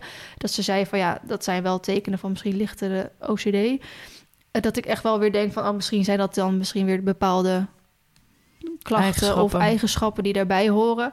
Dus ik had zoiets van, nou, ik vind het gewoon nergens op slaan. Natuurlijk ook weer wel dat ik hier zoveel last van heb. Dat ik Mhm. hier zo, dat ik door één zo'n tegenslag hier zoveel ehm, moeite mee heb. En dat ik echt gewoon lichamelijk en mentaal helemaal een paar dagen lang van de kaart ben. Eh, dat moet gewoon eigenlijk niet kunnen. ja. Daar nee. moet ik gewoon beter mee om kunnen leren gaan. Dus daar moet ik dan ook iets mee gaan doen. Ehm, dus ik heb contact opgenomen gisteren. En dat was wel kut, want ik kreeg dan eh, die secretaresse of die, eh, die vrouw zeg maar aan de lijn. En die zei dat er een wachtlijst was. En dat vond ik heel kut om te horen, want ik zat er gisteren of eergisteren echt helemaal doorheen. Ja. En toen dacht ik echt, ja, godsamme, ik heb hulp nodig. En dan Ja. kan ik het niet krijgen. En toen bedacht ik me wel, want volgens mij hebben Maartje en Noah het daar ook wel vaker over gehad. ja, wachtlijsten zijn Dat- insane. Dat, dat, natuurlijk heel, dat Gaat eigenlijk is het heel normaal over. dat er een wacht... Nou, het is niet normaal, maar het is helaas wel normaal... dat er wachtlijsten zijn om bepaalde hulp te kunnen krijgen. En dan denk ik wel van... Wat heftig inderdaad. Nu omdat ik het zelf soort van meemaak... terwijl dat voor Mhm. mij echt heel veel minder is... dan bijvoorbeeld waar andere mensen mee dealen. Ehm, dan denk ik echt wat kut inderdaad. Als je hulp wil hebben... en je hebt ook die stap genomen om hulp te gaan zoeken... ja, dan je het zo lang. nog steeds niet kan krijgen. Maar goed, ik werd vandaag dus gebeld... dat ik voor volgende week een afspraak heb. oh, Dus dat vind ik voor mezelf heel fijn. Ik denk Ja. ook wel dat zij misschien mijn naam zag staan en dacht: hé, hey, dat is een oud patiënt, of hoe zeg je dat? Ja, Van mij, dus die krijgt misschien, weet ik veel, voorrang of zo. ja. Ehm, dus ik mag volgende week gelijk daarheen gaan. En dat vind ik Oh, aan de ene kant super fijn dat het volgende week al kan. Aan de andere kant zat ik afgelopen dagen echt helemaal in de heat of the moment. Had ik het eigenlijk dan nodig. Mhm. Ehm, ja, maar nu ga je leren dat als je op zo'n moment zit... dat je dus van tevoren weet hoe je daarmee om moet gaan. ja, dat is zo. Precies. En ik vind het gewoon fijn dat ik misschien heb ik echt maar één of twee sessies nodig. Ja. Maar dat ik gewoon weer even met iemand erover kan praten. Want ik zeg, net zoals toen jij binnenkwam en jij al gelijk begon, hé, hey, wat kut, bla bla, dat ik eigenlijk al gelijk zei, ik wilde niet over praten. Ja, En natuurlijk heb ik je een beetje op de hoogte gesteld. ja. Maar eigenlijk iedereen die naar mij toe komt, want ik heb natuurlijk wat mensen laten weten. Iedereen die naar me toe komt, joh, wat kut en wat vervelend en bladibla. Zeg ik allemaal tegen, ik heb gewoon geen zin om het erover te hebben. Nee. Want ik wil er gewoon, ik wil er niet mee bezig zijn. Nee, omdat je, omdat Ik- je omdat gewoon weer alles helemaal terug kan Ja, laten precies. komen. Dus daarom ehm, heb ik dan zoiets van, laat me dan in mijn privéleven het met niemand erover hebben. Ja. En dan ga ik het, behalve met Sjoerd natuurlijk, Mhm. en met af en toe een keer hier en daar met iemand. ja. Eh, want mijn moeder belde me natuurlijk ook erover. Dus tuurlijk heb je het dan eventjes erover. Maar voor de rest dan laat het me dan met haar het erover hebben. Zodat zij Ja. kan leren hoe ik ermee om moet gaan. ja. En, En, verder, dan, eh, verder is het prima. ja, geef jij de updates. En dan verder eh, gaat de gemeente en gaat mijn adviseurs het maar afhandelen. Af, eh, handelen. Heel goed. Want eh, ik heb er allemaal geen zin meer in. Nee, snap ik. Dus, ehm, nou goed, dat is ook het enige wat ik erover ga zeggen. Want ik ga er niet weer een hele soapserie van maken. Voordat eh, weer de hele buurt eh, boos is. eh, dat ik het zo openbaar allemaal bespreek. Ja. Nee. Ehm, dus dat, dat is Ja. er allemaal gaande afgelopen week. Dus heel veel hoogtepunten en ook En een een dieptepunt. dieptepunt. Ja. Maar ja, het kan ook niet altijd goed. Nee, je kan niet allemaal diepe dalen, hoge... Ja. Maar ik zat wel pieken. echt heel erg in de flow dat ik echt dacht... oh, paard gekocht, auto gekocht, vergunning goed, weet je wel. Ik zat, Ja. helemaal, ik zat helemaal in de happy flow. Ja. En het, het, het soort van stomme is ook dat deze vergunning het laatste is wat we nodig hebben. ja, om aan de bouw te gaan. Ja, maar ook het laatste is wat we nodig hebben... om eigenlijk daarna nooit meer Ja, gezeik te gezeik hebben. te hebben. Ja. Want dit is eigenlijk nog het enige wat we gaan doen... wat met de vergunning te maken heeft. Misschien één dingetje dat we ook nog willen doen... maar dat zou me heel erg verbazen als iemand daar bezwaar tegen indient. Als in dat we de mesthoop graag willen verplaatsen. Ehm, dat ik denk, nou, dat lijkt me niet dat iemand daar ooit bezwaar in gaat dienen. Maar ehm, dat ik zoiets heb van, dit is het laatste hè, wat we nodig hebben... om daarna nooit meer met een vergunning... of nooit meer met bezwaren... of nooit meer met iets te maken te hebben. Ja. Dus dat je dan daarna klaar bent met al het gezeik. ja. Ik, ik zit nog letterlijk liever een jaar lang in het gips... dan dat ik dit gezeik weer moet hebben. Zo erg is het. ja. dus ehm, eh, dat vind ik vooral het kut eraan. ja. Maar eh, nou goed, dat. We gaan hem afsluiten. Nee, Wel? je hebt er ook nog wel iets meegemaakt Oh, afgelopen kunnen, week. Wil je die in de volgende hebben? Nou, de volgende is meer format. Oké, nou dan ga ik even vertellen. Ik ben met Baloo op vakantie geweest. ik ben eerst eh, twee nachtjes met jullie naar België geweest. Maar eh, naar de Ardennen, het Franse deel van België... waar Mhm. ze dus echt geen woord Engels of Nederlands spreken. Gewoon niet. Nee. Alles is Frans. Ja. Nou, mijn Frans is helemaal kut. Kan jullie een beetje Frans? Nee, jullie heeft helemaal geen talenknobbel. dus het was Heb lachen. jij wel Frans gehad dan? Ik heb een jaartje Frans gehad, denk oh, ik. Ja, dat zal ook niet heel eh, veel zijn blijven hangen dan. Nee. Hij kon nog wel tellen. Nou, dat kon ik ook niet Ik kan zeggen, je m'appelle Feline en Ja. je ne parle pas français. ja, dat. En dan Daar stopt stond het. Je- J'habite Dus, eh. Dus dat was echt, eh, dat was lachen. Maar we zaten daar in een eh, kasteel. Echt in zo'n château, zeg Ja, maar. heel dat was mooi. echt fantastisch mooi. Ja. En ehm, ja, we hadden daar ook echt zo'n soort van paleistuin... waar je dan doorheen kon lopen met een vijver. En Mhm. nou, het was echt heel erg mooi. En we zijn een dagje ook naar Dinant geweest. Dat is ook in België. Mhm. En daar hadden ze dus zo'n eh, kasteel op zo'n berg. Dus dan kon je dan met een... ehm, Zo'n gondeltje of ja, zo'n... Treintje. eh, nee, een... ehm, lift, stoeltjes. Nee, geen stoeltjeslift. Echt zo'n eh zo'n bakjes... Hoe heet zo'n ding? Wat je ook op de Wagon. skipistes hebt. Ja, zo'n... Ja, waar je in staat, zeg maar. Zo'n lift naar Oh, boven. ja, ja, ja. Nou, daar kon je dus mee naar boven. En boven hadden ze echt een heel mooi uitzicht sowieso. En dan hadden ze van alles uitgelegd over het kasteel. Het was wel echt eh, heel erg goed gedaan en echt wel een aanrader ook. Mhm. Maar toen moesten we weer naar beneden. En daar kon je met, of met zeg maar eh, de gondel naar beneden, Mhm. of met de trap. En er stond bij de trap 408 treden of zo. Nou, ik dacht prima. Maar en wat heel veel mensen misschien niet weten, ik heb altijd een beetje hoogtevrees. En dat, dat speelt op bepaalde momenten op. Soms heb ik er geen last van en soms denk ik, "Uh." nou. Dat moment was dus daar toen we daar op de trap stonden. Esmee durfde niet meer vooruit en niet meer achteruit. het was echt verschrikkelijk. Ik had echt, nou wat zal het zijn, tien treden gehad. En ik kijk naar rechts over mijn schouder, zeg maar. En ik zie die hoogte en ik zie hoe stijl die trappen naar beneden zijn. En ik word helemaal gek. Ik word helemaal lijp. Ik gooi mezelf letterlijk zo tegen die... ehm, Rails aan? Of... nee, ja, tegen de rotsen, zeg maar. Oh ja. En ik ben zo gaan staan met mijn hoofd naar de rotsen toe. Helemaal er tegenaan geklemd. Goh, en ik zeg, ik, ik durf niet meer. Ik ga niet meer vooruit, ik ga niet meer achteruit. dus jullie dachten eerst dat ik een grapje maakte. Want Mhm. ik ben, we zijn wel vaker weg geweest. We hebben in eh, Valkenburg ook in die stoeltjeslift gezeten. Niks aan de hand. In de bergerijen niks aan de hand. En in één keer, patsboom, het was er weer. Dus hij heeft echt tranen met tuiten gelachen. want die denkt, ja, die zit me voor de, ge- voor de gek te houden. Want die dacht, die geloofde het echt niet. Totdat hij me helemaal lijkbleek weg zag trekken. En toen dacht hij, oeh, dit is niet helemaal zoals het wordt. Dus toen is hij uiteindelijk voor mij gaan lopen. Zodat ik zeg maar niet zag hoe diep het was, Mhm. naar beneden. En ik ben gewoon bij de reling of bij de rotsen gaan lopen... dat ik me een soort van voor mijn idee vast kon houden. Dus niet aan de kant waar je het ravijn in keek, maar aan de andere kant. En zo zijn we naar beneden gelopen. Nou, dat heeft wel enige tijd gekost. En ik kwam beneden en je hoort wel dat gezegde van... ik sta te trillen op mijn benen. Mhm. Nou, ik, ik kon niet Nou, is meer. niet gezegd. Ik heb het ook wel eens meegemaakt. S'avonds in bed lagen mijn benen nog te trillen. Ja. Het was echt dat ik dacht, holy shit, wat een impact op mijn lijf. Ja, bizar. Fucking bizar. Ja, Maar ook weer zo mindfuck. ja. Het zit Zeker als zo dat soms wel hebt en oren. soms niet. Het gaat helemaal nergens over. Waarom kan ik wel met een gondel naar boven en dan onder me gewoon ook zeg maar ravijn zien? Mhm. En dan niet denken, oh, dit vind ik spannend. Maar Mhm. moet ik van de trap naar beneden? Nou, ik werd helemaal lijp. Maar het is ook heel random dat die dingen opkomen. Want ik heb het ook wel eens ervaren. Ik durf niet helemaal te zeggen, want ik heb ook echt wel eens op mijn trillen op mijn benen gestaan, maar ik weet echt niet meer wanneer. Maar ik heb het bijvoorbeeld heel erg eh, bij haarspeldbochten, eh, als je in de bergen bijvoorbeeld Ja. rijdt. Ik vind het doodeng om met een auto langs eh, van die ravijnen, zeg maar, Ja. te rijden. En bijna altijd zit Sjoerd achter het stuur op dat moment. Want in Griekenland hadden we het ook. Als we dan naar die strandjes toe moesten, dan moest je echt super stijl dalen. Ja. Dus er waren echt steile naar beneden of naar boven. Met echt fucking scherpe haarspeldbochten. Dat ik echt dacht, ik doe mijn ogen dicht. En we zeggen, je zegt het maar als we gewoon beneden zijn. Ja. En ik denk van, ik vertrouw Sjoerd, weet je wel. Want die kan heel goed rijden. Maar ik, ik durf Ja, gewoon niet. raar, hè? Ik- nee, en dan denk ik helemaal zenuwachtig in die Ja. auto. Dat ik echt denk, ik durf, ik durf gewoon niet meer. Nee, dan, nou, dat had ik ook. Ik stond daar, ik durfde echt niet meer naar boven en naar beneden. Dus jullie had echt, eh, heeft heel hard gelachen.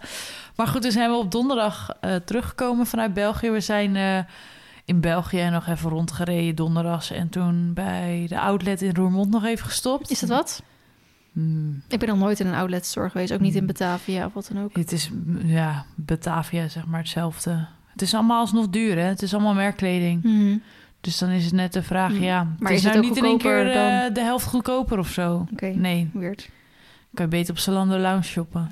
ja, ik bedoel maar. Dat is een Hmm. beetje... Ja, nee. Maar het is wel... Het, was, het, is gewoon, het is gewoon shoppen, maar het is wel... Ja, Gucci, Prada, weet je... Al dat soort winkels zitten daar ook. Mhm. Ja, daar heb je ook niet in één keer alles voor de helft van de prijs, Nee. hoor. Dus dat, ja, nee, valt het tegen? Ja, weet ik niet. Ik, ben, ik heb niks gekocht in ieder geval. Hmm. Nou ja, prima. En toen zijn we s s'avonds, zeg maar, zijn we doorgereden naar hem. Mhm. Om s'avonds nog naar mij toe te rijden. Dus we hadden echt in totaal iets van negen uur in de auto gezeten. We waren helemaal kapot. Maar dat moest ook wel, want vrijdagochtend zijn wij vroeg vertrokken naar Duitsland. En toen heb ik dus Baloo meegenomen. Ik was daar Hoe uitgenodigd. lang was het rijden? Twee uur. Ja, en is het goed? Ja, niks aan de hand. Oh. Vanaf eh Raalte, waar ik straks ga wonen, is het echt maar 40 minuten. Oh, heel.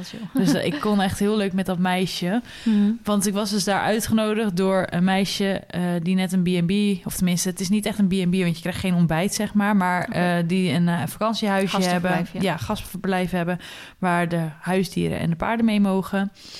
Zij kan ook paardrijlessen geven, dus zij heeft me twee, één keer springles gegeven... Oh, dus een keer samengesprongen en we zijn dus buiten wezen rijden... Mhm. Het is wel heel anders buiten rijden als bijvoorbeeld hier, snap je? Het is dat, ja, niet echt te vergelijken. Wij zijn gewoon bij boeren door de weilanden heen gaan rijden. Zo, Ook leuk voor de verandering. net hard. Ja, echt gewoon uitgestrekte land heb je daar. Ja, ja. Dus het is niet met wacht, of, of hoe zeg je dat, eh, kronkelpaardjes ja. en zo. Dat had je allemaal niet. Eh, maar het was, het, ja, natuurlijk ook een keer leuk om, eh, om mee te maken. Mhm.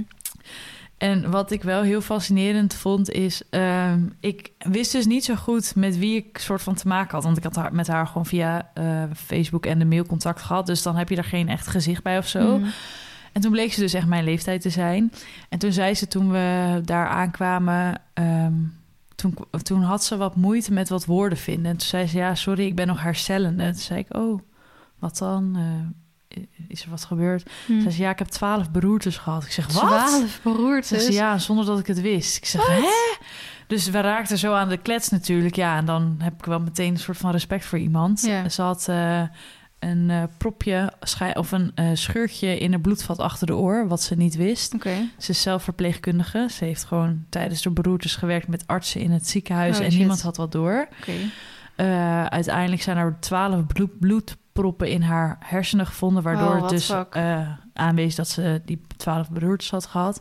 Ze kon niet meer lopen, ze kon niet meer praten, ze kon helemaal niks. Dus ze is nog herstellende van alles. Nu zit ze gewoon weer op de paard, rijdt ze gewoon een Maar het is parcoursje. dus gewoon weer goed gekomen. Alles is weer goed Oh, gekomen. maar ik zei, waar is dit nou door gekomen? Zegt ze, ja, ik ben wel eens van mijn paard afgevallen... maar ik heb nooit dat geassocieerd met dat. Mhm. Zei ze, ja, en ik doe ook wel eens mijn nek kraken... dus daar Mhm. kan het ook mee te maken hebben, zei de arts. En toen keek jullie mij aan. Want ja, ik kraak natuurlijk ook mijn nek. Toen Ja. zei ik, eh, ja... Ja, maar dat is wel zo op Facebook rondgegaan, hè? Dat iemand door het kraken van de nek een hersenbloeding heeft kunnen krijgen. Ja, toen dacht ik, oeh, even met de benen op de grond Ja, gezet. ja, ja, dus dat vond ik echt heel heftig. Maar we zijn daar dus echt mega leuk ontvangen. Ik had van tevoren aangegeven dat eh Baloo op de wei mocht. Maar ze had alsnog een stalletje, zeg maar, gemaakt. En een welkomstbordje gemaakt. Ja. En het was gewoon zo'n fijn en warm welkom. En omdat we dus dezelfde leeftijd hadden, ja... Zij praat ook gewoon Nederlands. Dus het was gewoon in één keer super gezellig. Mhm. En ik heb het echt zo lekker gehad daar. Ik heb echt vakantiegevoel gehad. Kijk, en ik snap jou inderdaad met je paarden aan huis... dat je dan sowieso denkt, wel standaard vakantiegevoel. ik heb daar ook gewoon uren in de wei gezeten. Ja, heerlijk. Ja, gewoon Ja, dat is wel anders inderdaad. Ja, omdat je... En dat is ook al een pensionstal waar ik nu sta niet zo snel doen. Mhm. Al denk ik wel, Baloo heeft echt het hele jaar door vakantie hoor. Waar ze nu staat, daar niet van. Mhm. Maar gewoon echt zoveel vrijheid en zo lekker. En ik heb dus de eerste dag, die vrijdag, regende toen we aankwamen. S'avonds klaarde het in één keer op, werd het in één keer lekker warm en zo. Dus zei ik, nou kom, gaan we toch nog even rijden. Toen heb, heb ik de springles van haar gehad. Mhm. Hebben we niet per se heel gek gedaan. Gewoon een paar sprongetjes eh, in de springwei gemaakt. En toen zei ze, ja, als je het leuk vindt, kun je ook wel vrij springen morgen. Nou, toen had ik dat aan jullie verteld. En die zei natuurlijk, ja, let's go. want ik wil wel weten wat erin zit. Want met vrij springen kan je echt een beetje kijken... ehm, Kijk, Baloo is natuurlijk nu ruim vijf, zit vol gas in de training, is gespierd, is super gezond. Hoe hoog kan dat paard springen? Wat is haar soort van max? En het hoeft niet 30 keer over dezelfde sprong heen. Maar ja, even, even kijken van oké, Ja. wat voor paard hebben we nou echt? Mhm. Eh, 1,20 is wat we zeg maar wel eens gesprongen hebben met vrij springen. Maar wat is nou de max? Mhm. Wat kan ze nou? Nou, ze vloog gewoon zonder moeite over 1,60 heen. Niet oepsie. normaal, echt. Die staanders waren dus 1,80. Maar Ja. dat wist ik van tevoren Nee, niet. meestal zijn ze maar 1,60 hoog of Ja, zo. meestal zijn ze 1,60. Dus ik dacht, nou ja, wat zal dit zijn? 1,30, 1,40. Had die meid gewoon 1 1,60 gesprongen. Maar heb je een balloon niet even zo erachter gezet? Want dan zou het natuurlijk 10 centimeter onder haar schof moeten zijn, toch? Eh, ik heb op de vlog die aankomende, die morgen online komt, heb ik de staander naast mij gezet. Die staander steekt gewoon boven mij uit. Oh, zo ja. Dus toen wisten we het Ja, wel. En ja. zij had een meetlint en we hebben het nagemeten. Oh maar ik dacht echt, oh. Maar meer omdat, want ik vertrouw jij de- jou dat je zeg maar dat of nameet of wat dan ook. Maar ik zie ook wel eens echt foto's bij mensen voorbij komen. Oh, mijn paard heeft 1,50 gesprongen. En dan denk ik, nou, volgens mij zat hij toch echt op 1,20 of zo. Weet je wel? Het ligt eraan wat voor staanders. Ja, maar wel staanders van 1,80. Nou, ik, ik was ook in mijn hoofd, nou, dat zal wel... Ik zei, oh, ik denk dat ze 1,30 gesprongen heeft. Zij zei, ja, met welke staanders had je daar staan? Ik zeg, ja... Ja, die had ik daar en daar vandaag gepakt. Ja, zegt die meid, die zijn 1,80. Oeps. dus de volgende dag hebben we het inderdaad nagemeten. Maar ja, toen had ik haar natuurlijk over 1,60 met echt twee vingers in de neus zien springen. Mhm. En toen dacht ik, ja, dan moet ik, kan ik zelf niet achterblijven. dus die Dus wij gaan ook 1,60 springen. Nou, die zaterdag of zo. Ja, die zondag had Baloo lekker vrij gehad. Want toen was het ook weer kut weer. En toen hebben we een beetje... Ik ben aan het oefenen met rollen. Of tenminste dat ze gaat liggen op oh ja. commando. ja. Maar dan probeer ik dus elke keer nat spuiten. Mhm. Snoepje in mijn zak. Als ze gaat liggen, hup. Echt zoveel mogelijk voeren. Maar ze, ze weet wel dat ze snoepjes krijgt als ze gaat liggen. Maar ze vond het daar toch best wel spannend om te gaan liggen. Dus het... Dus we zijn eh, zondag had, zo, had zij, die vrouw geeft ook, eh, of die meid geeft ook eh, schriktraining. Dus er Mhm. stonden allemaal van die ehm, ja, dingen langs de bak. Ook een paraplu of een parasol. Dus ik dacht ook, ga even met die parasol spelen. En dan met Baloo. En gewoon een beetje spelenderwijs toch een beetje bezig geweest. Ja. Maar niet echt heel erg heftig. Toen ehm, maandag hebben we een buitenrit gemaakt daar. Echt, echt heel leuk. Alles met de GoPro gefilmd, dus dat was wel tof. Mhm. En dinsdagochtend, heel vroeg, hebben we dus, eh, hebben we dus nog een sprongetje gemaakt. Want ze hadden voorspeld dat het dinsdag 28 graden zou worden. Ja, wel pas rond een uur of twee, drie. Dus het zou 's ochtends zeg maar 24 zijn en dan smiddags wat uitlopen. Mhm. Maar toen dacht ik wel, ja, ik ga daar niet op gokken dat ik eh, met 28 graden terug moet rijden. Mhm. Het kan allemaal wel, maar het is niet zo waar ik me prettig bij voel. Mhm. Dat is het meer. Dus ochtends zat ik om kwart voor zeven op mijn paard. Om te zorgen dat ik op tijd thuis was. Want ja, ik ben wel echt iemand die het- het welzijn voor mijn paard wel echt voorop stelt. Denk ik dan, als ik daar maar zo naar kijk. Dus we hadden de dag ervoor al een soort van parcoursje, drie sprongetjes klaargezet. En ik zei ook tegen Marlisa, want dat is dus de eigenaresse van dat vakantiehuisje. Ik zeg, ik ehm, wil deze, die, een, die staanders van 1,80. Ik zeg, daar wil ik een drafbalk voor. Ik zeg, want ik vind het dus met drafbalk veel fijner springen. Mhm. Zeg maar, ik wil ook die oxer weer springen. Want ik vind, ik weet niet waarom, oxers vind ik spannend. Dat, blij, dat blijft en ik weet niet waarom. Mhm. Ik ben nog nooit met een oxer afgevallen. ik spring een sprong van 1,20. Maar als die in een oxer staat, dan, dan stop ik. dat is heel gek. Ja, maar een- een- ik vind ook een oxer van 1,20 echt heel iets anders dan een oxer van, of dan een stijl van 1,20. Ja, maar ze springt over een oxer van 1,20 veel fijner dan over dat steltje van 1,20. Snap je? Ja. Dus het is wel het is een- gewoon een mindfuck. Ja. Maar goed, we hadden parcoursje neergezet. En eh, uiteindelijk heb ik dus echt, ja, waarschijnlijk wel 1,30 meter gesprongen met, vanuit draf. Dat iedereen zei, wow, wat knap vanuit draf. Terwijl ik dan denk, ook vind het alleen maar makkelijker rijden. Ja, maar aan de ene kant ja en nee. Want een paard die... De soort van vuistregel is dat een paard zijn eigen schofthoogte kan springen uit stilstand. Ja, daarom. Dus uit Dus het is draf easy moet het al helemaal kunnen. Ja, tuurlijk. Alleen met, met, ja, uit galop heb je gewoon wat meer ritme. Ja. En uit draf moeten ze wel echt gewoon vanuit die achterhand eh, wat meer springen. Ja. Dus het is wel, denk ik, wat zwaarder. Maar ik vind het wel makkelijker. Mhm. En, Ja, maar dat is eh, nu. Waarschijnlijk als je op een gegeven moment die knop Ja. ergens om gaat zetten... vind je het vanuit gelop makkelijker. Ja, dan, wordt het, dan gaat het inderdaad vanzelf Ja, switchen. En dat is Maar prima. nu dacht ik ook, nu stond het in... Want we begonnen natuurlijk weer met kruisje van 30 centimeter. Dan denk ik echt, ja... pff, easy peasy. Ja. Kom maar door, weet je wel. Dus ik zei, hup, vier gaat omhoog. Vier? Ik zeg, ja, hup, even een beetje doorbouwen hoor. Anders staan we hier morgenochtend nog, weet je, dat. Dus dat is wel grappig om nu te merken dat dat een beetje uit mijn, uit mijn brein gaat. Ja. En nu, ik had vorige twee weken terug dan ook nog een parcoursje gesprongen van 50, 70. Eh, eerste met één weigering en tweede foutloos. Ging echt supergoed verder. Maar dan dacht ik ook met, met die hoogtes van ja, dit kan ze echt Ze, makkelijk. ze klapt zo er eh, been in. En, eh, Ze doet helemaal niks. het springt niet lekker, het zit niet lekker, want je kan niet lekker meezitten. mhm. Ehm, ja, het moet eh, uitdaging. Dus ik heb me opgegeven voor een rondje 70, 90. Zo leuk. dus dat. Maar dit is dat ook nog echt prima te overzien. Dus ik heb die ook veel bij Lazur gestart. En ik Ja. vond het heel goed te doen met Ik Marley. ben woensdag geweest kijken. Ik vond wel, woensdag was het dus 30 graden. Ik vind het dan echt veel te warm om te springen. Ja. Kijk, als je ochtends om 8 uur moet, vind ik het wat anders. Maar ik was er 's middags om 5 uur en het was nog steeds 30 graden. De zon stond vol gas op die bak. Mhm. Eh, dan vind ik het wel wat anders. Het zou niet mijn voorkeur hebben, laat ik het zo stellen. Mhm. Ieder natuurlijk ook, wel- ook zijn eigen ding. Maar eh, toen ben ik dus even een rondje 50-70 geweest kijken... en een rondje 70-90, dat ik even kon soort van vergelijken. En toen dacht ik, ja, het is twee gaatjes. Waar Ja. zeur ik over? Ja. Want eh, de rondjes van 50-70 zijn vaak al op 70, zeg maar. Dan doen ze de eerste twee op 50 of Ja. zo... en dan bouwen ze hem steeds weer op. Mhm.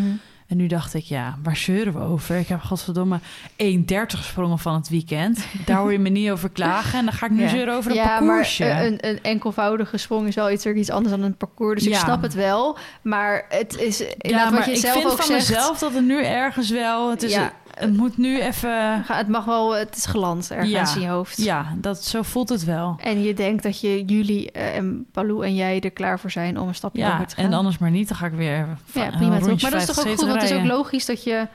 Moet een beetje proberen nu, ja, maar ik. het is natuurlijk ook goed dat je deze stappen nu volgt. Ja. De, ja, het, het is niet raar of zo dat je dit doet. Het is juist goed dat je met een jong paard Ja. eerst lekker op 30 centimeter begonnen bent. Ja. Lekker veel parcoursjes 50, 70 doet. En je denkt, nou, nu zijn we er klaar voor. Ja. Dan ga je hoger. Dat is toch...